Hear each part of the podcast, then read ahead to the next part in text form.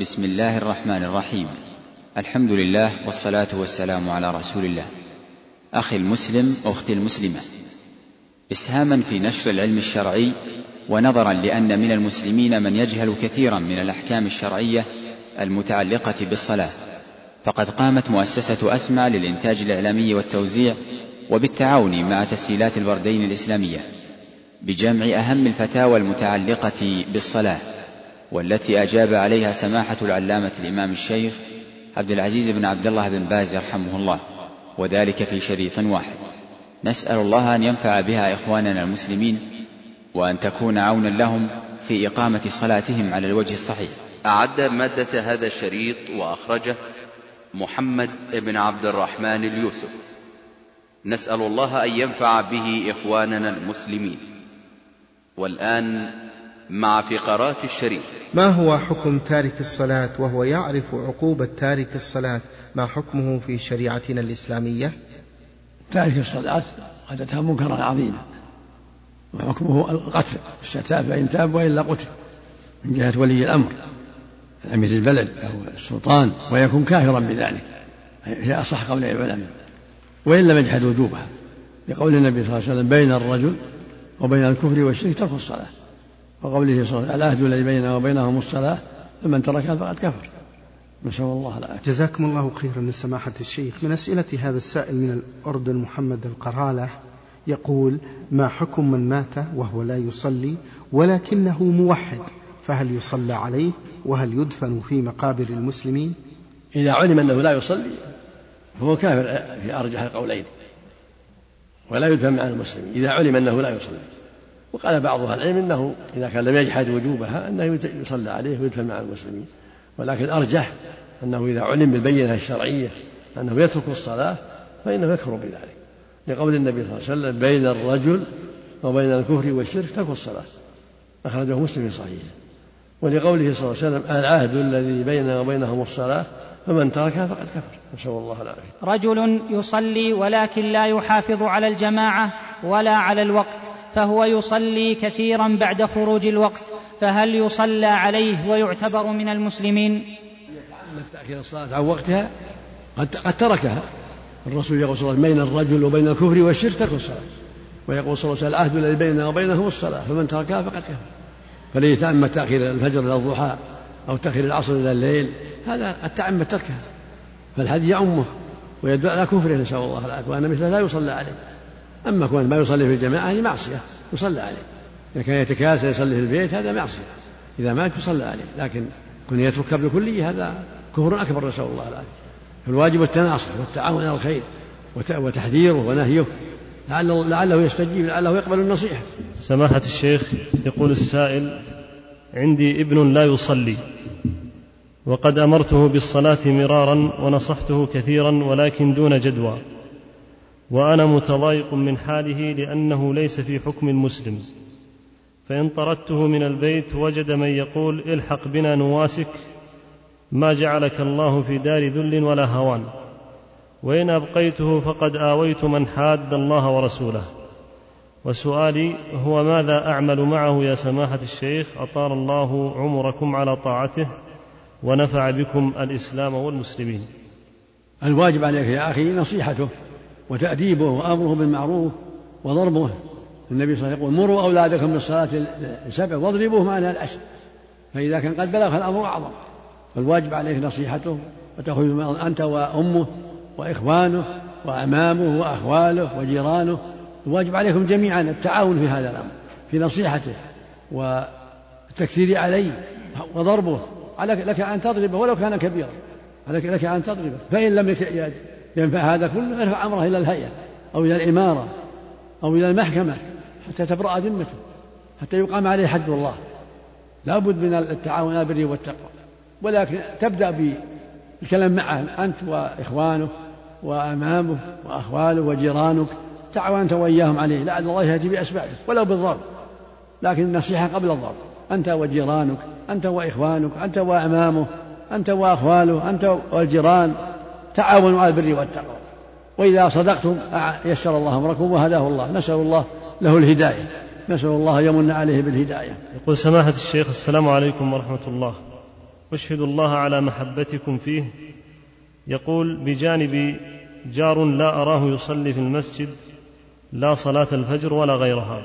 قد نصحه بعض الجيران غيري ولكن لا فائدة. فهل يلزمني أنا أن أنصحه؟ وهو الذي لم يأبه بنصيحة غيري. نقول أحبك الله الذي أحببتنا هذا المحبة في الله من أفضل القربات. يقول النبي صلى الله عليه وسلم يقول الله جل وعلا وجبت محبتي للمتحابين فيه والمتبادلين فيه والمتجالسين فيه والمتزاورين فيه ويقول النبي صلى الله عليه وسلم سبعة يظلهم الله في ظله يوم لا ظل إلا ظله. إمام عادل وشاب نشأ في عبادة الله ورجل قلبه معلق بالمساجد ورجلان تحابا في الله اجتمعا عليه فتفرقا عليه. ورجل دعته امرأة ذات منصب وجمال فقال إني أخاف الله.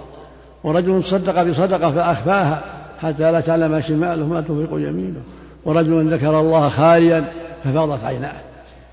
وقال عليه الصلاة والسلام يقول الله يوم القيامة أين المتحابون بجلالي اليوم أظلهم في ظلي يوم لا ظل إلا ظلي. هذا هو الذي ينبغي بين المؤمنين التحاب في الله والتعاون على البر والتقوى. فإن المحبة في الله تقتضي الأمر بالمعروف. والنهي عن المنكر والتعاون على البر والتقوى. فالواجب عليك أنت والجيران نصيحتي. تذهبون إليه. أنتم جميعا. ثلاثة أربعة. تنصحونه. لأن الواحد قد لا قد لا يهتم به. لكن إذا ذهبتم جماعة ثلاثة أربعة ونصحتموه يكون أبلغ وأكمل. واتقوا الله في ذلك وأحبوا له الخير. واجتهدوا جزاكم الله خير. أعينوه على نفسه وأعينوه على شيطانه. تعاونوا جزاكم الله خير. أنت والجيران. تذهبون إليه وتنصحونه حتى يحافظ على الصلاة في الجماعة. فإن لم يجد هذا فرفع أمره إلى الهيئة إلى الإمارة حتى تقوم بواجبها الهيئة أولا حتى تقوم بواجبها نحوه. وأنتم أولا ابدأوا بأنفسكم زوروه جميعا وكرروا عليه لعل الله ينفعه بجهادكم ولكم مثل أجره. إذا هداه الله على أيديكم لكم مثل أجره. يقول النبي صلى الله عليه وسلم من دل على خير فله مثل أجر فاعله يقول النبي صلى الله عليه وسلم من كان يؤمن بالله واليوم الآخر فليكرم جاره. فليكرم جاره. في اللفظ الآخر فليحسن إلى جاره وأي إحسان وأي إكرام أعظم من دعوته إلى الصلاة من دعوته إلى الله والإحسان إليه. قال تعالى ومن أحسن قولا ممن دعا إلى الله وعمل صالحا فأحسنوا فيه. ثلاثة أربعة اذهبوا إليه. انصحوه وجهوه إلى الخير. لعل الله ينفع بتوجيهكم وإنكاركم ودعوتكم ويكون لكم مثل أجره. وسماحة الشيخ والدي لا يصلي فماذا أفعل وكيف أتعامل معه؟ تنصحه. دائما لأن الله جل وعلا أوصى بالوالدين إحسان ومن أعظم الإحسان أن تنصحه. قال الله في حق الكافر وصاحبهما في الدنيا معروفا. في حق الولد مع والديه الكافرين. أوصاه قال اشكر لي ولوالدي نصير وإن جاهداك على أن تشرك بي ما ليس بي فلا تطعهما. وصاحبهما في الدنيا معروفا. ولو كان كافرين. قال وصاحبهما في الدنيا معروفا واتبع سبيل من آب إليه. فعليك أن تنصحهما. وأن تكثر الكلام معه بالمعروف وتنهاهما عن المنكر بالرفق والحكمة والأسلوب الحسن والكلام الطيب. وتستعين على ذلك بأقاربك الكبار الطيبين من أعمام وأخوال ينصحون معك لعل الله يهديهم بأسبابه بالحكمة والكلام الطيب والأسلوب الحسن. ما حكم من يؤدي الصلاة في البيت وهو لم يعاني من أي مرض؟ الصلاة في البيت من صفات المنافقين. إذا كان من غير عذر شرعي هذا من صفات المنافقين. الواجب الصلاة مع الجماعة في بيوت الله. يقول النبي صلى الله عليه وسلم من سمع النداء فلم يأتي فلا صلاة له إلا من عذر. قيل لابن عباس ما هو العذر؟ قال خوفنا مرض. وجاءه رجل أعمى فقال يا رسول الله ليس لي قائد يقود المسجد. فهل لي من رخصة أن أصلي في بيتي؟ قال هل تسمع النداء بالصلاة؟ قال نعم. قال فأجب وقال المسعود رضي الله عنه لقد رأيتنا وما يتخلف عنها يعني في المسجد إلا منافق معلوم النفاق أو مريض. فالواجب على المؤمن أن يحذر ذلك ولا يشبه بالمنافقين بل يصلي مع الجماعة. قال جل وعلا حافظوا على الصلوات والصلاة الوسطى قال تعالى إن المنافقين يخادعون الله وهو خادعهم وإذا قاموا إلى الصلاة قاموا كسالى يراءون الناس ولا يذكرون الله إلا قليلا ويقول النبي صلى الله عليه وسلم أثقل الصلاة على المنافقين صلاة العشاء وصلاة الفجر. ولو يعلمون ما فيهما لا أتوهما ولو حربا ولقد هممت أن آمر بالصلاة قام ثم آمر رجل الناس. ثم أنطلق برجال معهم حزم من حطب إلى قوم لا يشهدون الصلاة يعني في المساجد فأحرق عليهم بيوتهم. فالواجب الحذر من صفات المنافقين. والواجب على المؤمن أن يصلي في المسجد الفجر والظهر والعصر والمغرب والعشاء. جميع الصلوات. ويجب أن لا يسهر. يجب أن يعتني بالنوم مبكرا وتركيز الساعة على الوقت وتنبيه أهله حتى يوقظوه أيضا إذا كان مع ركاد الساعة عليه التعاون مع أهل البر والتقوى. وصلاة الفجر في المسجد مع الناس كالظهر والعصر والمغرب والعشاء. يجب على المسلم أن يحافظ على الصلاة الخمس في الجماعة وأن يحذر صفات المنافقين. نسأل الله العافية. آه، شاب مفرط في الصلوات وبدأ يصلي بانتظام. ولكنه عاجز عن قضاء ما فاته من الصلوات. ما حكم ذلك؟ عليه التوبة ويكفي. التوبة إلى الله مما مضى يكفي. يستقيم ويتوب الله مما سلف وليس عليه قضاء. بل عليه التوبة إلى الله والندم على ما مضى والاستقامة على الحق وله البشرى. قال تعالى إن الذين قالوا ربنا الله ثم استقاموا فلا خوف عليهم ولا هم يحزنون. قال النبي صلى الله عليه وسلم التوبة تجب ما قبلها. والله يقول أفلا يتوبون ويستغفرونه؟ ويقول سبحانه وهو الذي يقبل التوبة عن عباده ويعفو عن السيئات. فمن تاب تاب الله عليه. فإذا كان لا يصلي ثم تاب تاب الله عليه وليس عليه قضاء. أنا رجل متزوج ولا أقوم لصلاة الفجر مع أني أضع الساعة وزوجتي توقظني للصلاة فلا أقوم. فما توجهوني؟ شبههم بأهل النفاق. إن المنافقين يخادعون الله وخادعهم وإذا قاموا إلى الصلاة قاموا كسالى. ويقول النبي صلى الله عليه وسلم أثقل الصلاة على المنافقين صلاة العشاء وصلاة الفجر. فاتق الله وراقب الله ولا تشبه بأعداء الله المنافقين. قم بادر إلى الصلاة في الجماعة الفجر وغيرها ركد الساعة وأحمد الله أن يسأل لك زوجة توقظك هذه نعمة من الله عليك. فاحمد الله واشكر الزوجة على عملها وأدعو لها وقدرها والساعة كذلك ركدها حتى تكون الساعة والمرأة عونا لك على هذا الشيء. واتق الله وراقب الله. لا لا تعصي ربك في أعظم الواجب بعد الشهادتين وهو الصلاة. الله جل وعلا يقول في كتابه الكريم حافظوا على الصلوات والصلاة والصلاة ويقول سبحانه وأقيموا الصلاة وآتوا الزكاة واركعوا مع الراكعين. ويقول جل وعلا فويل للمصلين الذين هم عن صلاتهم ساهون. ويقول جل وعلا فخلف من بعدهم خلف أضاعوا الصلاة واتبعوا الشهوات فسوف يلقون غيا. يعني واد في جهنم. أو منع خسارة ودمارا نسأل الله العافية. هذا سائل يقول بماذا تنصحنا نحو جيراننا الذين لا يصلون الفجر معنا جماعة؟ وهل تبرأ الذمة بمجرد النصح فقط؟ وما الواجب عمله معهم؟ أرجو إرشادنا لما فيه الخير للجميع. إذا كان للمسلم جيران لا يؤدون الصلاة في الجماعة ينصحهم يزورهم هو جماعة من إخوانه الطيبين. أحسن إذا كان معه جماعة أحسن أحسن من كونه واحد. يروح مع اثنين ثلاثة من إخوانه ويزورونهم ويقول لهم اتقوا الله الواجب عليكم الصلاة في الجماعة الرسول يقول صلى الله عليه وسلم من سمع النداء فلم يأتي فلا صلاة له إلا من عذر. قيل لابن عباس ما هو العذر؟ قال خوف أو مرض. وفي الصحيح أن النبي صلى الله عليه وسلم قال أبي هريرة رضي الله عنه أن رجلا أعمى قال يا رسول الله ليس لي قائد يقودني إلى المسجد فهل لي من رخصة أن أصلي في بيتي؟ فقال صلى الله عليه وسلم هل تسمع النداء في الصلاة؟ قال نعم. قال فأجب. أعمى ليس له قائد يقول لا أجب يعني التمس من يقودك واذهب إلى المسجد.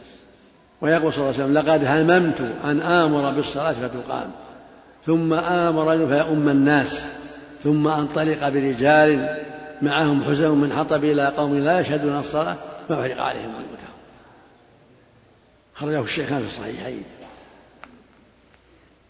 ويقول ابن مسعود رضي الله عنه من سره أن يلقى الله غدا مسلما فليحافظ على هؤلاء الصلوات حيث نادى بهن. فإن الله شرع لنبيكم سنن الهدى وإنهن من سنن الهدى. ولو أنكم صليتم في بيوتكم كما يصلي هذا لا لتركتم سنة نبيكم ولا تركتم سنة نبي نظرتهم وفي لفظ وإنه لا يخطو العبد خطوة إلا رفعه الله بها درجة وكتب له بها حسنة وحط عنه بها خطيئة ويقول ولقد رأيتنا وما يتخلف عنها. يعني جماعة إلا منافق معلوم النفاق أو مريض. ولقد كان الرجل يعني من الصحابة يؤتى بيهادى بين الرجلين حتى يقام في الصف. مريض من شد حرصهم. يؤتى به يعضل له بين الرجلين حتى يقام في الصف. فالواجب العناية بالجماعة والحرص على أدائها أداء الصلاة في الجماعة في المساجد في جميع الصلوات.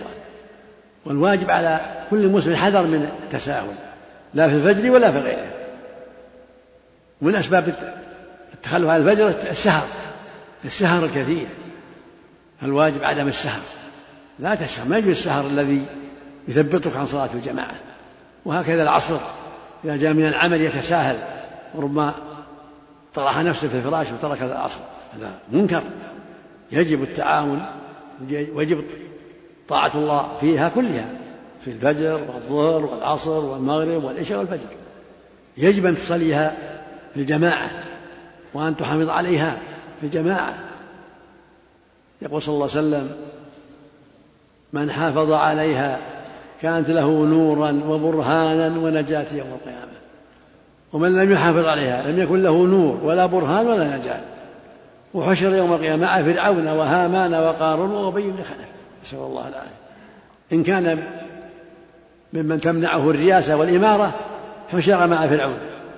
وإن كان من منعه تمنعته الوظيفة والوزارة حشر مع هامان وزير فرعون وإن كانت الأموال والشهوات منعته حشر مع قارون الذي شغله ماله حتى خسر الله به في الأرض. وإن شغله عن ذلك التجارة والبيع والشراء والمعاملات حشر مع أبي بن خلف الذي شغله أمر التجارة عن طاعة الله ورسوله. فالواجب الحذر. وإذا لم ينفع النصح يرفع أمره إلى الهيئة أو إلى المحكمة أو إلى الإمارة الجهة التي تنفع الهيئة أو المحكمة أو الإمارة حتى يلزم بأداء الصلاة في الجماعة لكن النصيحة قبل منك ومن إخوانك اثنين ثلاثة يجتمعون ويذهبون له ينصحونه في البيت قبل الرفع إلى الهيئة وقبل الرفع إلى المحكمة وإلى الإمارة يكون أولى. التناصح مطلوب. يقول السائل فضيلة الوالد ما حكم من خرج إلى البر ودخل وقت العشاء ثم أخروا الصلاة إلى الساعة الثانية عشر ليلا فهل يشرع لهم أذان وإقامة أم أن الأذان خاص في أول الوقت للإعلام بدخوله؟ أفتونا مأجورين. لا يجوز تأخير العشاء إلى نصف الليل. يقول النبي صلى الله عليه وسلم وقف العشاء إلى نصف الليل فالواجب يصلوها قبل ذلك. في السفر والحضر. يجب أن تقدم قبل نصف الليل. وإذا كانوا في البرية فالواجب عليهم الأذان والإقامة. كما يجب في الحضر. الرسول أمر بالأذان والإقامة عليه الصلاة والسلام. فيؤذنون ويقيمون ولكن لا يؤخرونها إلى نصف الليل قبل ذلك قبل نصف الليل سماحة الشيخ السلام عليكم ورحمة الله وبركاته. لدي مشكلة وأنا متحير منها وهي مشكلة تخص, تختص بوالدي حيث أنه كان مريضا ويصلي بالمنزل والآن شفي ولله الحمد ولكنه متساهل بالصلاة ولا يزال يصلي بالمنزل ولا يصلي مع جماعة المسلمين. وبعض الأوقات لا يصلي إلا متأخرا. والسبب في ذلك أنه يتابع التلفاز وسألت بعض المشايخ فقال لي اجعل إمام المسجد ينصحه. فقمت بذلك أنا والإمام ولكن دون جدوى. سؤالي يا فضيلة الشيخ ماذا يجب علي أن أفعل في هذا الموقف؟ أفتني مأجورا وأثابك الله. الواجب عليك متابعة النصيحة بالرفق بالرفق والحكمة. قال الله جل وعلا في وصف الذي أبواه كافران قال أن اشكر ولوالديك إلي المصير. وإن جاهداك على أن تشرك بي ما ليس به فلا تطعهما وصاحبهما في الدنيا معروفا. فعليك أن تصحبه بالمعروف وأن تنصح له. تدعو الله في الغيب أن الله يوفقه ويهديه. تدعو الله في سجودك في آخر صلاتك في آخر الليل أن يوفق آباك للخير. وأن يشرح صدره للخير. وأن يعينه على طاعة الله ورسوله. وتستمر معه الكلام الطيب والنصيحة وتستعين بمن ترى من إخوانك الطيبين يروحون له من إخوانك الطيبين سواء إمام مسجد ولا غيره. اثنين ثلاثة أربعة يزورونه وينصحونه ويوجهونه إلى الخير وأنت سوف تنجح إن شاء الله. فلا, تغفل وعليك بدعاء الله. اضرع إلى الله أن يوفقه وأن يهدي قلبه للإيمان وأن يعيذه من الشيطان وأحرص على نصيحته بالأسلوب الحسن والرفق والحكمة. وكذلك بالتعاون مع إخوانك الطيبين من جيرانك يزورونه وينصحونه. نسأل الله له الهداية. نسأل الله يهدي أباك. نسأل الله يشرح صدره إلى الحق. نسأل الله أن يعيذه من نزغات الشيطان. ما حكم من تزوج من امرأة تصلي وهو لا يصلي؟ وما حكم عكس ذلك مأجورين؟ وهل يجوز الزواج من رجل لا يصلي؟ الصواب له يجدد النكاح إذا كان يصلي وهي لا تصلي. أو العكس هي تصلي وهو لا يصلي فإنه يجدد النكاح. هذا هو الأحوط والأقرب. لقول النبي صلى الله عليه وسلم بين الرجل وبين الكفر والشرك ترك الصلاة. قوله صلى الله عليه وسلم العهد الذي بينه وبينهم الصلاة فمن ترك فقد كفر. أما إذا كان لا يصليان جميعا فالعقد صحيح. إذا كان لا يصليان كلاهما فالعقد صحيح. أما إذا كانت لا تصلي وهو يصلي أو هو لا يصلي وهي, وهي تصلي فلا يصح تزوجه. منها إلا بعد التوبة. إذا كان لا يصلي حتى يتوب. أو هي لا تصلي حتى تتوب. وإذا عقد العقد وهو لا يصلي أو هي لا تصلي واحد منها يصلي وواحد لا يصلي يجدد له. على الصحيح. يقول سماحة الشيخ بأنه مقصر في صلاة الفجر وينام عنها ولا ينهض إلا عند طلوع الشمس في التاسعة صباحا. وياخذ بالاحتياط ويعمل جميع الوسائل ولكن بدون فائدة ويشعر بعد ذلك بالضجر والضيق والحزن فأرجو من سماحة الشيخ يقول النصح والتوجيه لي جزاكم الله خيرا. الواجب على المؤمن أن يجاهد نفسه حتى يؤدي الصلاة في وقتها مع الجماعة. وأنت أيها السائل يجب عليك أن تعتني بهذا الأمر. إن كنت تسهر اترك السحر وبكر بالنوم حتى يعينك ذلك إن شاء الله على القيام في وقت الصلاة. وإن كان هناك أسباب أخرى اتركها حتى تنام وحتى تستيقظ في وقت الصلاة. لابد من جهاد. الله يقول جل وعلا والذين جاهدوا فينا لنهدينهم سبلنا. وإن الله لمع المحسنين. ويقول سبحانه حافظوا على الصلوات والصلاة الوسطى. فلا بد من جهاد ولا بد من صبر. فعليه انه أمر بالشيء الذي تستطيعه ادرس الأسباب التي تسبب لك هذا الكسل وهذا الضعف حتى تعرف الأسباب وابتعد عنها سواء كانت الأسباب تتعلق بالسهر أو بأسباب بأشياء أخرى حتى تنام مستريح وتقوم على الوقت تركد الساعة على الوقت الذي يناسب سواء وقت الأذان أو قبلها بقليل حتى يتيسر لك الوضوء أو الغسل كان عليك غسل بسهولة. المقصود لا بد من علاج وسؤال الله التوفيق والإعانة ولا تضعف في هذا الأمر. يعني يجب أن تعالج بتركيب النوم وبتعاطي أسباب اليقظة في وقت الصلاة. سماحة الشيخ أيضا هل له أن يوصي الجيران والإخوان الحريصين على صلاة الفجر لإيقاظه في ذلك؟ نعم طيب. هذا من باب التعاون بالبر والتقوى. من باب التعاون إذا كان قد ينام وقد لا يسمع الساعة في شدة لابد يوصي أهله اللي عنده في البيت أمه وأخواته. يجاهدون معه يوقظونه. عليهم التعاون معه. الله جل وعلا يقول وتعاونوا على البر والتقوى فعلى أمه وعلى أخته وعلى من في البيت أن يساعدوا في هذا لأنه قد لا يسمع الساعة شدة نومه يخطي كثير من المرضى سماحة الشيخ في الصلاة فمنهم من لا يصلي بحجة أن ثيابه نجسة أو أنه لا يستطيع الوضوء ويؤجل الصلوات حتى يخرج من المستشفى أو يجمعها ثم يصليها هل من إيضاح للإخوة المرضى حول ذلك؟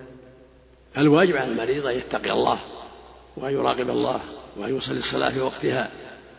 لا يجوز له تأخيرها عن أوقاتها. فإذا احتاج الجمع جمع بين الصلاتين بين الظهر والعصر والمغرب والعشاء. أما تأخيرها عن وقتها لا يجوز. قال عمران بن حسين رضي الله وهو مريض يا رسول الله. وهو يسأل صلاة المريض. قال صل قائما فإن لم تستطع فقاعدا فإن لم تستطع فعلى جنب. فإن لم تستطع فمستلقيا ولم رخص له في تأخير الصلاة. الواجب على المرضى أن يصلوا في الوقت ولا يجب لهم التأخير وإذا كان في الثوب نجاسة تغسل أو في البدن تغسل وإذا شق عليه الماء ولم يستطع الوضوء تيمم. لا يكلف الله نفسا إلا وسعها. فالعاجز عن الوضوء لمرضه يتيمم. ويصلي صلاة في وقتها الظهر في وقتها والعصر في وقتها والمغرب في وقتها والعشاء في وقتها والفجر في وقتها ولا بأس بالجمع إذا دعت الحاجة إلى الجمع جمع بين الظهر والعصر في وقت إحداهما وبين المغرب والعشاء في وقت إحدى لا بأس. إذا شق عليه أن يصلي كل صلاة في وقتها جمع بينهما للمرض. كما يجمع المسافر. أما أن يؤخر المغرب عن وقتها أو العشاء عن وقتها أو الفجر عن وقتها هذا لا يجوز. بل يجب عليه أن يصلي في وقتها. والوقتان وقت واحد إذا جمع بينهما بين الظهر والعصر كان وقتهما واحدا. وإذا جمع بين المغرب والعشاء صار وقتهما واحدا. لكن لا يؤخر العصر إلى أن تصفر الشمس عصر إلى أن تصفر الشمس. ولا يؤخر الظهر إلى وقت العصر إلا إذا نوى الجمع. وهكذا المغرب والعشاء. لا يؤخرها إلا بعد غروب الشفق إلا إذا كان عاجزا يريد الجمع فلا بأس يؤخرها مع العشاء أو يقدم العشاء معها أما التساهل في هذا الأمر فلا يجوز. وخروجها وإخراجها عن وقتها عمدا من دون عذر شرعي. كفر. يقول النبي صلى الله عليه وسلم بين الرجل وبين الكفر والشرك ترك الصلاة. ويقول صلى الله عليه وسلم العهد الذي بيننا وبينهم الصلاة فمن تركها فقد كفر. والذي يتعمد تركها عن وقتها يتعمد تركها حتى لا يصلي إلى بعد الشمس أو عندما يذهب العمل هذا تعمد تركه هذا كفر عند جمع من أهل العلم. فالواجب الحذر. نسأل الله السلامة والعافية. اللهم آمين. أحسن الله إليكم وبارك فيكم. سماحة الشيخ. سماحة الشيخ تشكو بعض الأسر من تقصير الأب وهو الرائي في البيت في الصلاة. ما توجيهكم للآباء حول المحافظة على الصلاة سماحة الشيخ؟ الواجب على جميع المسلمين العناية بالصلاة والمحافظة عليها لأنها عمود الإسلام. من حفظها حفظ دينه ومن ضيعها ضيع دينه ولا حول ولا قوة إلا بالله. والله يقول سبحانه حافظوا على الصلوات والصلاة الوسطى وهي العصر وقوموا لله قانتين. ويقول سبحانه وأقيموا الصلاة وآتوا الزكاة واركعوا مع الراكعين. ويقول سبحانه وأقيموا الصلاة وآتوا الزكاة وأطيعوا الرسول لعلكم ترحمون. ويقول جل وعلا وأقم الصلاة إن الصلاة تنهى عن الفحشاء والمنكر. والنبي صلى الله عليه وسلم يقول في الحديث الصحيح من حافظ على الصلاة كان له نورا وبرهانا ونجاة يوم القيامة. ومن لم يحافظ ومن لم يحافظ عليها لم يكن له نور ولا برهان ولا زكاة وحشر يوم القيامة فرعون وهامان وقارون وأبي بن خلف نسأل الله العافية. ويقول عليه الصلاة والسلام أول ما يحاسب عنه العبد من عمل صلاته فإن صلحت فقد أفلح وأنجح وإن فسدت فقد خاب وخسر. ويقول عليه الصلاة والسلام في الصلوات أيضا يقول أول ما يحسب من عمل صلاته فإن قبل الصلاة قبل سائر عمله وإن رد عليه صلاة رد عليه سائر عمله. فالواجب على المؤمن أن يعتني بالصلاة وأن يحافظ عليها في الجماعة وأن يطمئن فيها حتى يصليها صلاة مودة. لا لا يتسهل في ذلك بل يطمئن ويخشى فيها ويؤديها في الجماعة الفريضة في المساجد ويصلي في بيته النوافل ويكثر من الصلاة في بيته في الليل والنهار. أما الفريضة فيؤديها مع المسلمين ويحرص على الطمأنينة والخشوع فيها. ولا شك أن المحافظة عليها من صفات أهل الإيمان وترك الصلاة وعدم المحافظة عليها من صفات أهل الكفر نسأل الله العافية. ويقول صلى الله عليه وسلم بين الرجل وبين الكفر والشرك ترك الصلاة ويقول صلى الله عليه وسلم العهد الذي بيننا وبينهم الصلاة فمن تركها فقد كفر. وكان وكان عمر رضي الله عنه يكتب إلى عماله. إلى أمرائه ويقول إن أهم أمركم عند الصلاة فمن اعتنى بها وحرص عليها فهو دليل على قوة إيمانه وكمال إيمانه ومن ضيعها فهو لباسها أضيع فالمؤمن يحرص عليها يجتهد ولهذا كان عمر يكتب إلى عماله ويحرضهم على الصلاة ويقول إن أهم أمركم عند الصلاة. يقول لي زملاء في العمل لا يصلون وقد نصحتهم بكل الوسائل ولكنهم لم يستمعوا لي. فماذا أفعل معهم؟ ترفع أمرهم إلى الجهة المسؤولة إلى المسؤولة عن العمل ترفع أمرهم إليه أنهم مخلفين أو إلى الهيئة أو إلى أمير البلد أو إلى المحكمة. تجتهد في الأشياء التي تعين على هدايتهم لعل الله يهديهم. تبدأ بالمسؤول عنهم الرئيس أو المدير هذا ينفع. فإذا ما نفعت عندكم هيئة البلد ترفع إلى هيئة البلد لعل الله ينفع بها أو المحكمة أو الأمير. يصير معك واحد واثنين مو وحدك خل معك اثنين أو ثلاثة يتعاونون معك في في نصيحتكم لعل الله يهديهم بأسبابكم. فإذا عجزتم ارفعوا بأمركم. آه هؤلاء مجموعة من الموظفين يقولون إنهم يعملون في دائرة وبالقرب منهم مسجد تقام فيه الصلاة. ويسمعون الأذان والإقامة ولكنهم يصلون داخل الإدارة جماعة واحدة. فهل فعلهم هذا صحيح؟ ظاهر الكتاب والسنة أنهم يلزمهم أن يصلوا مع جماعة المسجد اللي حولهم ولا يجوز لهم يصلوا في محلهم. ما دام المسجد قريب يسمعون نداء لو كان يؤذن بدون مكبر يسمعونه قريب. يقول النبي صلى الله عليه وسلم من سمع النداء فلم يأتي فلا صلاة له. إلا من عذر. قيل ابن عباس ما هو العذر؟ قال خوف أو مرض. وجاءه رجل أعمى فقال يا رسول الله ليس لي قائد يقود المسجد هل لي من رخصة أن أصلي في بيتي؟ فقال صلى هل تسمع النداء بالصلاة؟ قال نعم. قال فأجب. سماحة الشيخ عندي ولد لا يصلي وقد نصحته وضربته ولكن كلما سألته عن الصلاة قال صليت رغم علمي أنه يكذب فهل يجوز لي طرده من البيت والبراءة منه. عليك أن تجاهد في إصلاحه فإذا لم يستقم فلك طرده وإبعاده. لكن الاجتهاد في إصلاحه توجيهه ولو بالتدريب ولو بالضرب أولى من طرده لعل الله يهديه بأسبابه. لأنك إذا طردته قد يكون شره أكثر فساده أكثر. لكن تجتهد في إصلاحه ولو بالتأديب لعل الله يجعل ذلك سببا لصلاحه. ولا ولا بأس. النبي صلى الله عليه وسلم قال واضربوهم عليها لعشر أمر بضربهم. وهذا سائل يقول بأني موظف ولا أصلي الفجر إلا الساعة السادسة. فماذا علي؟ يجب عليك التوبة إلى الله مما فعلت والصلاة مع المسلمين في الجماعة في الوقت. وهذا منكر عظيم بل كفر نسأل الله العافية. يقول النبي صلى الله عليه وسلم بين الرجل وبين الكفر والشرك ترك الصلاة. فمن ضيعها وقتها عمدا فقد تركها. فالواجب عليك التوبة إلى الله وأن تصلي في الوقت مع المسلمين قبل طلوع الشمس مع المسلمين في المساجد. هذا الواجب عليك. وعليك التوبة إلى الله مما سلف. بأن له جارا لا يصلي ويستحي أن ينصحه. فهل هو آثم؟ نعم يأثم. إذا لم ينصح جاره ولم يأمر بالمعروف هو آثم. مخالف لقوله تعالى والمؤمنون والمؤمنات بعضهم أولياء بعض. يأمر بالمعروف وينهون عن المنكر.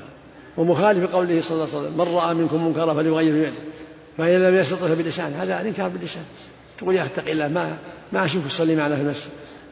اتق الله راقب الله إحدى طاعات الهوى والشيطان ولا أحسن يكون معك غيره.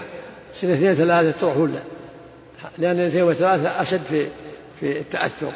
لعله يستحي ويتأثر وينفع الله بنصيحته هل صلاتي في بيتي صحيحة علما بأني قريب من المسجد؟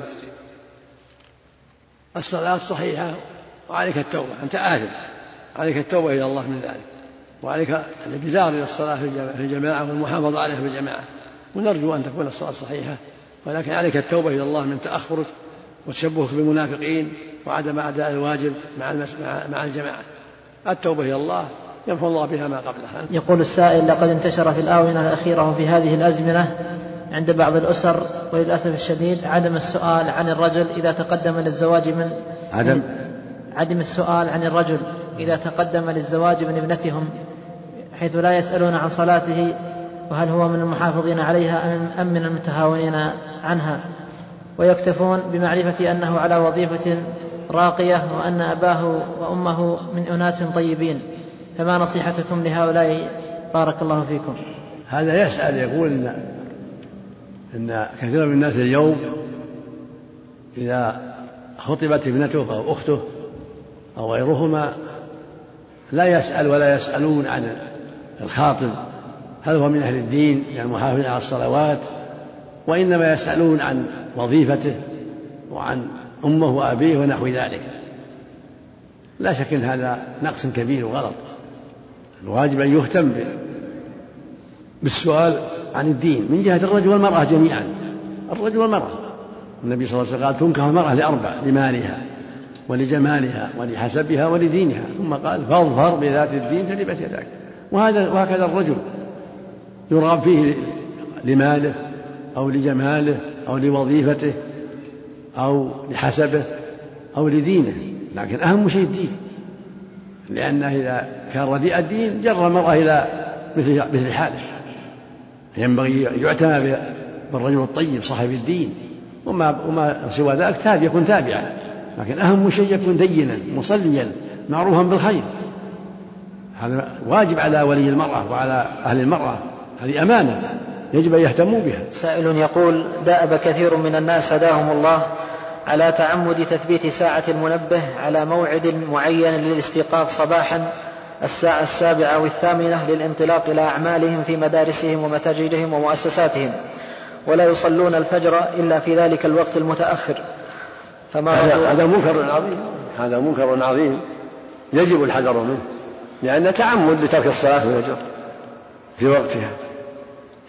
فالذي يركز الساعة على وقت ذهاب العمل الساعة السابعة أو الساعة الثامنة المقصود بعد طلوع الشمس. هذا منكر. يخشى عليه من الكفر. لأنه متعمد لترك صلاة الفجر في غير وقتها في وقتها. والرسول يقول من بين الرجل وبين الكفر والشرك ترك الصلاة. وهذا وتعمد تركها استمر في النوم عمدا ولا يقوم إلا بعد خروج الوقت. فهذا متعمد لتركها نسأل الله العافية. ويظهر من عموم الآية من عموم الأحاديث وخوف بهذا العمل الذي أصر عليه. بين الرجل وبين الكفر والشرك والصلاة. ويقول صلى الله عليه وسلم العهد الذي بيننا وبينهم الصلاة فمن تركها فقد كفر. والرسول حدد أوقاتها. قال الفجر ما بين طلوع الفجر إلا طلوع الشمس. فلا يجوز تأخيرها عن طلوع عن, عن الفجر. لا يجوز تأخيرها عن طلوع الشمس. لا سفرا ولا حضرا. لا يتعمد ذلك. وإذا عرف بهذا ينبغي أن يؤدب. إذا عرف ولي الأمر ينبغي أن يرفع إلى الهيئة. إذا عرف وثبت عليه ذلك ينبغي أن يؤدب. حتى يستقيم حتى يتوب إلى الله من هذا العمل السيء. نسأل الله العافية. وله سؤال آخر يقول كثير من الناس يعودون من أعمالهم قرب صلاة العصر فنجدهم ينامون متهاونين في أدائها على وقتها ومع جماعة المسلمين وإن أدوها أدوها في البيت فهل من كلمة؟ وهذا منكر أيضا. كثير من الناس يأتي بعد نهاية العمل قرب العصر فيضيع صلاة العصر. هذا منكر عظيم أيضا. سواء ضيعها بأن ينام أو بأن يجلس الأكل أو غير ذلك. يجب أن يبدأ بالصلاة ثم يرجع إلى بيته لحاجته للراحة للأكل وغير ذلك. ولهذا قال صلى الله عليه وسلم من ترك صلاة العصر حبط عمله. خصها بالذكر لعظم الأمر ولما قد يقع من التساهل فيها. من ترك صلاة العصر حبط عمله.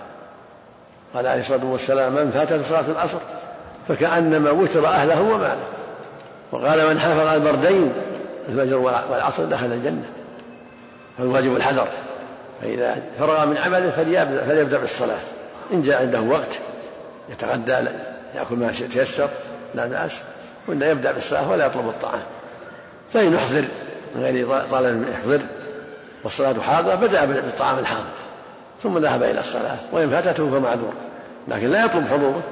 ما دام الصلاة حضرت يبدأ بها ولا يتحيل بطلب الطعام. يوجد رجل زوجته لا تصلي بتاتا وهو يريد تطليقها إلا أنه متردد فهل يطلق أم يبقيها على ذمته؟ مع العلم أنها تجاهر بذلك. هذا من البلاء العظيم. لا يجوز بقاؤها عنها يجب أن يفارقها. إذا كانت لا تصلي فقد كفرت بهذا الترك في أصح أقوال العلماء وإن لم تشهد وجوبها. ولكن في الغالب من تهاون بها ما يبالي بوجوبها. لو كان عنده اعتقاد جاز لوجوبها لما تهاون بها. وبكل حال فترك الصلاة عمدا كفر بين الرجال والنساء. لقول النبي صلى الله عليه وسلم في الحديث الصحيح بين الرجل وبين الكفر والشرك ترك الصلاة. خرجه مسلم في الصحيح. وليس له مفهوم. المراد الرجل والمرأة. ولهذا في الحديث الآخر العهد الذي بيننا وبينهم الصلاة فمن تركها فقد كفر. هذا أمر الصلاة أمر عظيم. فلا بد من إقامتها من الرجال والنساء فمن ضيعها فقد ضاع دينه فلا يجب بقاء هذه المرأة معه بل يجب أن يفارقها إلا أن تبادر بالتوبة إذا تابت فلا بأس أن يبقيها. وهكذا المرأة إذا كان زوجها لا يصلي لا تبقى معه تذهب تتركه. ما دام صر على ترك الصلاة لا تبقى معه ولا تمكنه من نفسه. نسأل الله العافية والسلامة نسأل الله إليك. تقول زوجي لا ينتظم في الصلاة فما العمل معه إذا كان الزوج تارة يصلي وتارة ما يصلي يجب تركه. والذهاب إلى الأهل أنت وأولادك أنت أحق بأولادك ويرفع الأمر المحكمة. لأن لأن ترك الصلاة كفر من الرجال والنساء. ترك الصلاة من الرجل أو المرأة كفر. يقول النبي صلى الله عليه وسلم العهد الذي بيننا وبينهم الصلاة فمن تركها فقد كفر. ويقول صلى الله عليه وسلم بين الرجل وبين الكفر والشرك ترك الصلاة. هذا هو الأصح. وقال قوم من العلم إن كفر دون كفر وشرك دون شرك ولكن الصواب أنه كفر أكبر. إذا ترك الصلاة ولو بعض الأوقات. صلي العصر يصلي الظهر أو صلي الظهر والعصر ولا يصلي المغرب أو يصلي ما يصلي الفجر. المقصود إذا كان تارة وتارة يكفر حتى يصلي جميع. ولو في البيت. يصلى في البيت لا يكفر لكن يلزمه يصليها مع الجماعة. يجب عليه يصلي مع المسلمين ويصلي في الجماعة. وإذا ترك ذلك يكون عاصيا مشبها بأهل النفاق لكن لا يكفر. أما إذا تركها بالكلية يكفر بذلك نسأل الله العافية. وللمرأة أن تخرج من بيتها عليها أن تخرج من بيته حتى يتوب. ويكون ذلك من طريق المحكمة. هو شاب ملتزم على طاعة الله عز وجل ولكن يوجد معه إخوان وهو يعيش في بيت واحد. ولكنهم متهاونون بالصلاة إلى حد أنهم يتركونها ولا يصلونها فهل الواجب ما هو الواجب عليه في هذه الحالة؟ وهل يعيش معهم في البيت أم لا؟ فإذا كان الرجل بين إخوة لا يصلون وهو يصلي أو بين بني إخوة أو غيرهم فإن الواجب عليه الإنكار عليهم وتوجيههم إلى الخير والحرص على أسباب صلاحهم لقول الله جل وعلا كنتم خير أمة أخرجت للناس تأمرون بالمعروف وتنهون عن المنكر وتؤمنون بالله. قوله جل وعلا والمؤمنون والمؤمنات بعضهم أولياء بعض. يأمرون بالمعروف وينهون عن المنكر. وقول النبي صلى الله عليه وسلم من رأى منكم منكرا فليغير بيده. فإن لم يستطع فبلسانه فإن لم يستطع بقلبه وذلك أضعف الإيمان. فيأمرهم بالمعروف يأمرهم بالصلاة والصلاة في الجماعة وإذا كان يستطيع تأديبهم كأولاده أدبهم. في قوله صلى الله عليه وسلم واضربهم على العشر ويستعين أيضا. على ذلك بالله ثم بأعمامه أخواله غيرهم من الناس الطيبين من جيرانه يتعاون مع البر والتقوى في نصيحة هؤلاء السفهاء. حتى يستقيموا على الحق. فإن لم يستقيموا يرفع بأمرهم إلى الهيئة إذا كان في بلد فيها هيئة والمحكمة. أما إذا كان ما في بلد ليس فيها من يعينه فإنه يتركهم. لا يصحبهم. إذا لم يقبلوا النصيحة يتركهم ولا يخالطهم ولا يكون صاحبا لهم بل ينتقل عنهم إلى محل آخر. إذا لم يقبلوا منه دعوته ولم يستفيدوا يخشى يجروه إلى باطلهم فليبتعد عنهم ويدعو لهم بالصلاح والهداية. أما إذا كان في بلد تقيم أمر الله كما في المملكة يرفعهم إلى المحكمة حتى يقام عليهم أمر الله. يستتابوا فإن تابوا إلا قتلوا. من لا يصلي يستتاب فإن تابوا إلا قتلوا.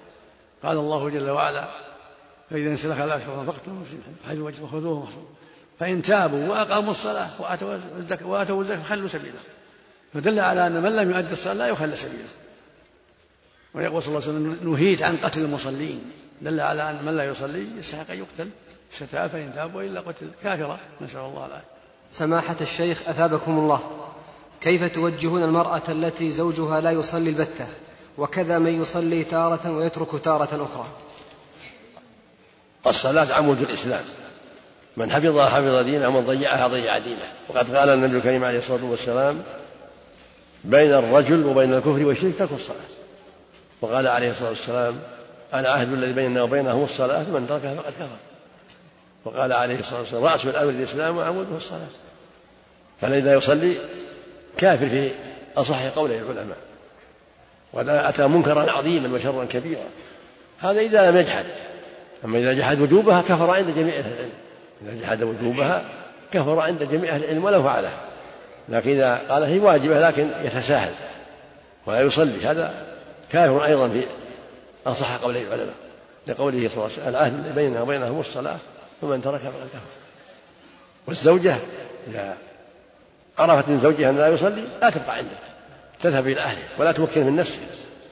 الواجب عليها أن لا تمكنه من نفسها وأن تذهب إلى أهلها وأن ترفع الأمر إلى المحكمة إذا لم يطلقها. فالواجب على كل مسلم يتقي الله وأن يحافظ على هذه الصلاة وأن يؤديها في وقتها مع المسلمين وليحذر تركها والتساهل بها. فهي عمود الإسلام وهي ركن ثاني من أركان الإسلام. فالواجب الحفاظ عليها والعناية بها وأداؤها مع المسلمين في بيوت الله عز وجل. هذا هو الواجب على كل مسلم على كل مسلمة المحافظة عليها وأداؤها في وقتها. والرجل يؤديها في الجماعة في بيوت الله والواجب الحذر من تركها. الواجب على الرجال والنساء جميعا الحذر من تركها لأن تركها كفر وضلال وخروج من الإسلام. نسأل الله العافية. نسأل الله للجميع الهداية نسأل الله للجميع الهداية. هذه السائلة. تقول بأنها امرأة مصرية زوجها يعمل بالمملكة العربية السعودية وتقيم معه هي في بيت واحد فهو لا يستيقظ لصلاة الفجر حاضرا ويصليها متأخرا بعد شروق الشمس وحوالي الساعة التاسعة صباحا ويقول بأنه لا يستطيع القيام للصلاة لأنه يكون تعبان. أما باقي الفروض فهو يصليها في أوقاتها. فما حكم عمل هذا الرجل سماحة الشيخ؟ هذا العمل منكر لا يجوز. يجب أن يصلي الفجر في وقتها كبقية الصلوات ويجب أن ينام مبكرا حتى يقوم لها في وقتها. والتعمد تأخيرها كفر عند جمع من أهل العلم لأنه تعمد تركها في وقت. وقد قال النبي صلى الله عليه وسلم في الحديث الصحيح العهد الذي بيننا وبينهم الصلاة فمن تركها فقد كفر. وقال عليه الصلاة والسلام بين الرجل وبين الكفر والشرك ترك الصلاة. فالواجب عليه أن يفعل الأسباب التي تعينه على القيام حتى يصليها في الوقت. وعليه يصليها مع الجماعة في المساجد لا يصليها في البيت يصليها مع إخوانه المسلمين في المساجد هذا واجب عليه ولا يجوز له التساهل في هذا الأمر نسأل الله العافية والسلام. فإني أحبك في الله وأتمنى أن تدعو لي في هذا اليوم. سماحة الشيخ بمناسبة شهر رمضان وقربه أتمنى منكم كلمة لإخواننا في الله الذين لا يعرفون الصلاة إلا في رمضان والذين لا يصلون أبدا وجزاكم الله خيرا. أحبك الله لأحب تعالى نسأل الله لنا ولكم التوفيق والهداية ونوصي الجميع بتقوى الله وأن يصلوا في جميع الزمان. مو في رمضان فقط. الصلاة واجبة في جميع الأيام والليالي. فالواجب على جميع المكلفين أداء الصلاة في أوقاتها كل يوم في رمضان وفي غيره وأن يتوبوا إلى الله مما سلف وأن يتقوا الله ويراقبوه. والله يقول سبحانه حافظوا على الصلوات والصلاة الوسطى. ويقول جل وعلا وأقيموا الصلاة وآتوا الزكاة واركعوا مع الراكعين وأقيموا الصلاة وآتوا الزكاة وأطيعوا الرسول لعلكم ترحمون. ويقول جل وعلا فخالف الذين خلف أضاعوا الصلاة واتبعوا الشهوات وسوف يلقون غيا. يعني خسارة وهلاكا ودمارا. ويقول جل وعلا فويل المصلين الذين هم صلاتهم ساهون الذين هم يراءون ويمنعون الماعون. ويقول جل وعلا واقم الصلاة إن الصلاة تنهى عن الفحشاء والمنكر. ويقول النبي صلى الله عليه وسلم في الحديث الصحيح بين الرجل وبين الكفر وجهك الصلاة. ويقول صلى الله عليه وسلم العهد الذي بيننا وبينهم الصلاة فمن تركها فقد كفر. ويقول ابن مسعود رضي الله عنه من سره أن يلقى الله غدا مسلما فليحافظ على الصلاة الخمس. فليحافظ على الصلاة حيث ينادى بهن. فإن الله شرع لنبيكم سنن الهدى وإنهن من سنن الهدى. ولو أنكم صليتم في بيوتكم كما يصلي هذا المتخلف بيته لتركتم سنة نبيكم. ولا تركتم سنة نبيكم لضللتم وفي الله كفرتم ولقد رأيتنا وما يتخلف عنها اللي في الجماعة إلا منافق معلوم النفاق ولقد كان الرجل يعني في عهد النبي يؤتى بيهادى من الرجلين يعض ذله حتى يقام في الصف من حرصهم على الجماعة. فالتخلف عن الجماعة من علامات النفاق نسأل الله العافية. سائل يسأل يقول عنده أولاد يوقظهم للصلاة أوقاتا يصلون وأوقاتا لا يقومون. فهل علي إثم وأنا ما تركتهم إلا لعجز؟ عليك أن تتقي الله فيهم والذي لا يصلي يضرب. يتخلف يضرب يؤدب. كما قال صلى الله عليه وسلم مروا أولادكم بالصلاة سبع واضربوهم عن العشر. فإذا كان قد بلغ أشد أشد أو يرفع بأمره إلى الهيئة حتى يؤدب. المقصود عليك أن تتقي الله فيهم حسب طاقتك بالأمر والضرب حتى يستقيموا أو بالرفع عنهم إلى الهيئة أو إلى الإمارة حتى تساعدك في ذلك. وإن كان وإذا كانوا مكلفين فإما يستقيموا وإما أن يبتعدوا عنك وتبرأ منهم تبعدهم عنك حتى يستقيموا. وإذا تيسر أن ترفع بأمرهم إلى الهيئة أو إلى الإمارة حتى يساعدوك في ذلك فهذا هو الواجب ولا تغفل عنه. هل الذي لا يؤدي الصلاة في المسجد تقبل شهادته في عقد النكاح أو غير أو غير ذلك من أمور الدنيا؟ الذي ما يصلي في المسجد يعتبر فاسقا قد أظهر المنكر. الواجب أن ينصح وأن يوجه إلى الخير. حتى يستقيم حتى يصلي مع الناس في المساجد. ولا حول ولا قوة إلا بالله. يقول النبي صلى الله عليه وسلم من سمع النداء فلم يأتي فلا صلاة إلا من عذر سئل بن عباس عن العذر قال خوف أو مرض وسأله رجل أعمى قال يا رسول هل ليس لي قائد يقول المسجد؟ فهل لي من رخصة أن أصلي في بيتي؟ قال هل تسمع النداء بالصلاة؟ قال نعم. قال فأجب. وهو رجل أعمى وقال صلى الله عليه وسلم لقد هممت أن آمر بالصلاة تقام ثم آمر فيؤم الناس ثم أنطلق برجال معهم حزن من حطب إلى قوم لا يشهدون الصلاة فيحرق عليهم بيوتهم. فالواجب الحذر من هذا وأن يصلي مع الجماعة في بيوت الله ولا ينبغي يتخذ شاهدا إذا كان معروفا بهذا الخلق الذميم. نسأل الله العافية. أحسن الله إليكم. يقول فضيلة الشيخ عندي أحد الأبناء لا يصلي الفجر دائما وقد نصحته عدة مرات ولم ينتفع والأمر الآخر كذلك وضع في منزلي دش وحاولت إقناعه بعدم حطه ورفض. فماذا أعمل؟ أطرده من المنزل أم ماذا تنصحوني به؟ إذا كنت تستطيع تأديبه أدبه وأزل الدش. وإن كنت لا تستطيع ذلك أبعده من بيتك وأزل الدش. وأبعده من بيتك لأنه ولد غير صالح. أو رفع أمره إلى الهيئة حتى تؤدبه الهيئة. أو أمير البلد حتى يستقيم على طاعة الله ورسوله. ويؤدي الصلاة في الجماعة ويترك الدش. أما إذا لم يتيسر لك ذلك فأبعده واطرده وأزل الدش. وأدعو الله له بالهداية الحمد لله. وإذا تيسر رفع أمره إلى الهيئة في بلدك أو الأمير في بلدك حتى يساعدك على ذلك هذا طيب. أحسن الله إليكم. سائل يقول بعض النساء يؤخرن الصلاة عن وقتها بحجة كثرة العمل في المنزل وإذا نصحت ربما تغضب. فما توجيهكم لهذه لهؤلاء النساء حفظكم الله. إذا كان الوقت لم يخرج فلا بأس. الصلاة في أول وقت مستحبة. فإذا أخرتها عن أول الوقت لحاجة بيتها أو أطفالها فلا حرج.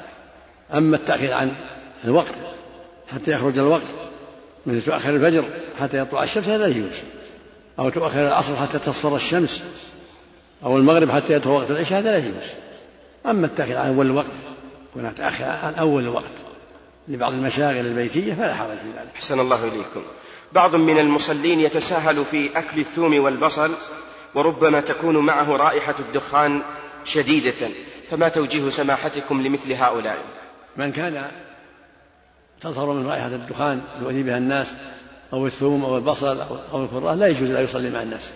الرسول أمر بإخراجه من المسجد وقال من أكل ثوما أو بصلا فلا يقربن مصلانا وليقعد في بيته. لا يجوز له يصلي مع الناس. يؤذيهم. وليس له يأكل ذلك ليدع الصلاة إلا إذا كان لعذر دواء أو جوع. وإذا أكل للدواء أو جوع لا يصلي مع الناس يصلي في بيته حتى تزول الرائحة. وهكذا المدخن لا يصلي مع الناس إذا كان الدخان ظاهرا حتى يزيل آثاره. يلزمه أن يدع الدخان لأنه محرم. فيلزمه أن يدعه وأن يحذره وأن يصلي مع المسلمين. فإذا تخلف فهو ظالم نفسه عاصي بالتدخين وبالتخلف جميعا. نسأل الله العافية. أثابكم الله. يقول السائل سماحة الشيخ السلام عليكم ورحمة الله وبركاته. إني أحبك في الله. أنا معلم في مدرسة ويكون عندي في بعض الأحيان طلاب في الصف الرابع والخامس الابتدائي. لم يصلوا صلاة الفجر. فهل أرسلهم إلى مسجد المدرسة أثناء الدراسة لكي يصلوا الفجر حتى وإن كان ذلك قبل الظهر أم ماذا؟ أما المحبة في الله فنقول أحبك الله الذي أعطاه والرسول صلى الله عليه وسلم سبعة يظلهم الله في ظله يوم لا ظل إلا ظله. ذكر منهم رجلا تحبا في الله اجتمع عليه فتفرق عليه. وجاء في الحديث يقول النبي صلى الله عليه وسلم يقول الله جل وعلا وجبت محبتي المتحابين فيه والمتجالسين فيه والمتزاورين فيه والمتبادلين فيه ويقول النبي صلى الله عليه وسلم يقول الله يوم القيامة أين المتحاب من جلال الله؟ أنا أظلهم في ظلي يوم لا ظل إلا ظلي. أما ما سألت عنه من الطلبة الصغار فهذا ينظر فيهم فإن كانوا قد بلغوا سن التمييز فيؤمروا بالصلاة. الساعة السابعة يمروا بالصلاة في في المدرسة. يصلون حتى يتمرنوا ويتعلموا. يصلونها قضاء ويوصون بصلاتها في وقتها. ويوصى أهلهم بذلك ويوقظونهم حتى يصلوها مع الناس في وقتها. أما إذا كان دون السبع فلا حاجة إلى أمرها. يقول السائل هل يجوز لنا مصاحبة من يتهاون في أداء الصلاة؟ أن يصلي تارة ويتهاون تارة لكنهم مع هذا يحرصون على أداء صلاة الجمعة. نرجو من سماحتكم بعد جواب على السؤال في مصاحبتهم من عدمها أن توجهوا نصيحة لهؤلاء المتهاونين بصلاة الجمعة وأيضا صلاة الفجر. الذي يعرف بأنه يتهاون بالصلاة لا يجب أن يصحح بل يجب أن يهجر. إذا نصح ولم يفعل يستحق أن يهجر. الذي يضيع بعض الصلوات يكفر. يقول النبي صلى الله عليه وسلم بين الرجل وبين الكفر والشرك ترك الصلاة. ويقول صلى الله عليه وسلم العهد الذي بيننا وبينهم الصلاة فمن تركها فقد كفر. فمن عرف بترك الصلاة يستحق أن يهجر بعد أن ينصح ويوجه إلى الخير ويرفع أمره إلى الهيئة أو إلى المحكمة حتى يقام عليه حد الله. لا يتهم بهذا. ومن عرف بهذا لا يسلم عليه ويهجر إذا لم يسب وعلى الهيئة أن تؤدبه أو ترفع أمره إلى المحكمة حتى يحكم عليه بحكم الله. يستتاب فإن تاب وإلا قتل. نسأل الله العافية. يقول الله جل وعلا فإن تابوا وأقاموا الصلاة وآتوا الزكاة فخلوا سبيلهم فدل على من لم يقيم الصلاة لا يخلى سبيله بل يقتل. نسأل الله العافية. نعم. يقول ما هي الأحكام التي تخص تارك الصلاة في حياته وبعد موته؟ أفتونا مأجورين. تارك الصلاة على الصحيح يكفر. يكون مرتد عن الإسلام. في أصح قولي العلماء. وماله لبيت المال. هذا هو الصحيح. قال بعض أهل العلم لا يكفر لكن يكون عنده معصية كبيرة. ولكن الصواب أنه يكفر وإن لم يجحد وجوبها. أما إذا قال إنها لا تجب صار كافر عند الجميع. نسأل الله العافية. ولكن الصواب أنه يكفر وإن لم يجحد وجوبها. لقوله صلى الله عليه وسلم بين الرجل وبين الكفر والشرك ترك الصلاة. هكذا روى مسلم الصحيح. وقال صلى الله عليه وسلم العهد الذي بيننا وبينهم الصلاة فمن تركها فقد كفر. قال رأس الأمر الإسلام وعموده الصلاة فتاركها كسلا من غير جحود كافر في أصح قول العلماء. لا يصلى عليه ولا يرث يرثه المسلمون بل لبيت المال. أما إذا جحد وجوبه قال ما الصلاة ما تجب. هذا كفره أعظم عند جميع المسلمين كافر عند جميع أهل العلم. إذا جحد وجوبها نسأل الله. نعم. إذا مات هل يصلى عليه؟ نعم. إذا مات الصلاة لا يصلى عليه يدفن من دون صلاة. نسأل الله العافية. لأنه كافر والكافر لا لا يؤثر ولا يصلى عليه. لكن عند بعض أهل العلم الذين لا يرون كفره يرونه عاصي يغسل ويصلى عليه عند بعض أهل العلم لأنهم يرونه إذا ما جحد الوجوب يسمى عاصي أتى كبيرة عظيمة فيغسل ويصلى عليه مراعاة لمن قال بعدم كفره.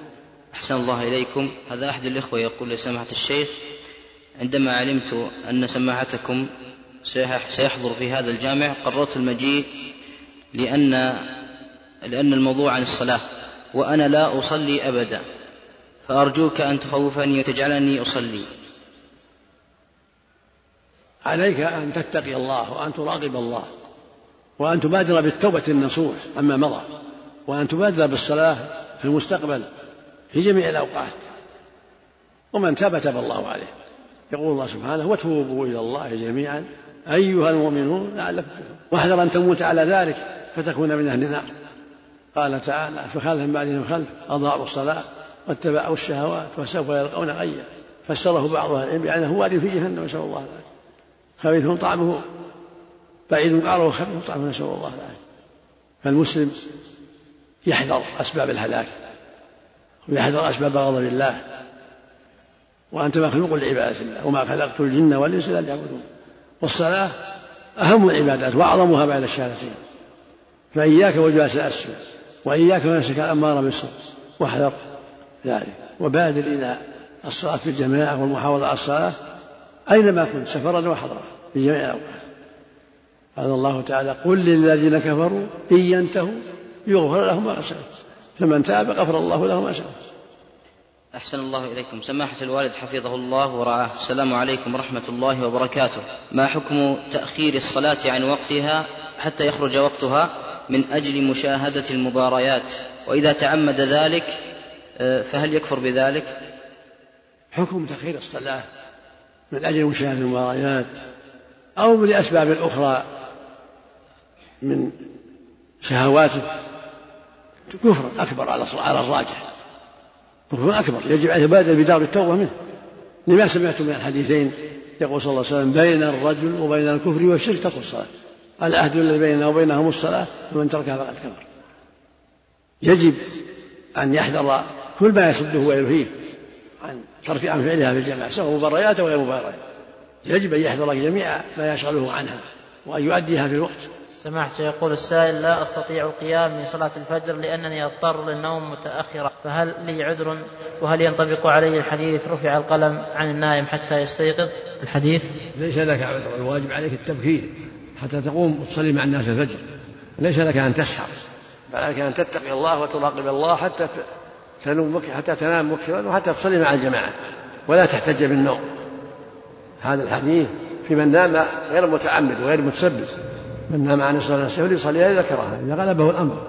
أما إنسان يتعمد ذلك يسهر فهو داخل في قوله جل وعلا. فخلف من بعدهم خلف أضاعوا الصلاة. وفي قوله عز وجل فويل للمصلين الذين هم عن صلاتهم ساهون. نسأل الله العافية. وفي قوله إن المنافقين يخادعون الله وخادعهم وإذا قاموا إلى الصلاة قاموا كسالى الواجب الحذر وعدم التساهل وعدم السهر. نسأل الله للجميع الهداية. أحسن الله إليكم سماحة الشيخ. من سوريا الرقة؟ السائل يوسف إبراهيم يقول سماحة الشيخ أسأل عن قضاء الصلاة. في حال كون الإنسان لم يكن يصلي وبلغ من العمر بعد سن البلوغ والتكاليف وهداه الله إلى الصلاة هل يجب عليه أن يقضي ما فاته من صلاة؟ أم أن حديث آه، الرسول صلى الله عليه وسلم الإسلام يجب ما قبله يشمله؟ نعم إذا كان الإنسان لا يصلي ثم هداه الله فالتوبة تجب ما قبله. والإسلام يتم يجب ما قبله. وهكذا المرأة. إذا كان لا تصلي ثم هداها الله ليس عليه عليه ما قضى. التوبة تكفي والحمد لله. يقول صلى الله عليه وسلم الإسلام يجب ما قبله والتوبة تجب ما قبله. فمن كان لا يصلي فالواجب عليه التوبة إلى الله والرجوع إلى الله والإنابة إليه وليس عليه قضاء ما فات والحمد لله. نحذر من إعادة نسخ هذا الشريط أو الاقتباس منه إلا بإذن خطي منا. وسعدت بصحبتكم مؤسسة أسمع للإنتاج الإعلامي والتوزيع. بالتعاون مع تسجيلات البردين. المملكة العربية السعودية الرياض الطريق الدائري الجنوبي. مخرج أربعة وعشرين. هاتف وفاكس أربعة اثنين ثمانية صفر سبعة تسعة ثلاثة. صندوق بريد ثلاثة صفر اثنان ثمانية ستة. الرمز البريدي واحد واحد أربعة سبعة سبعة. والسلام عليكم ورحمة الله وبركاته.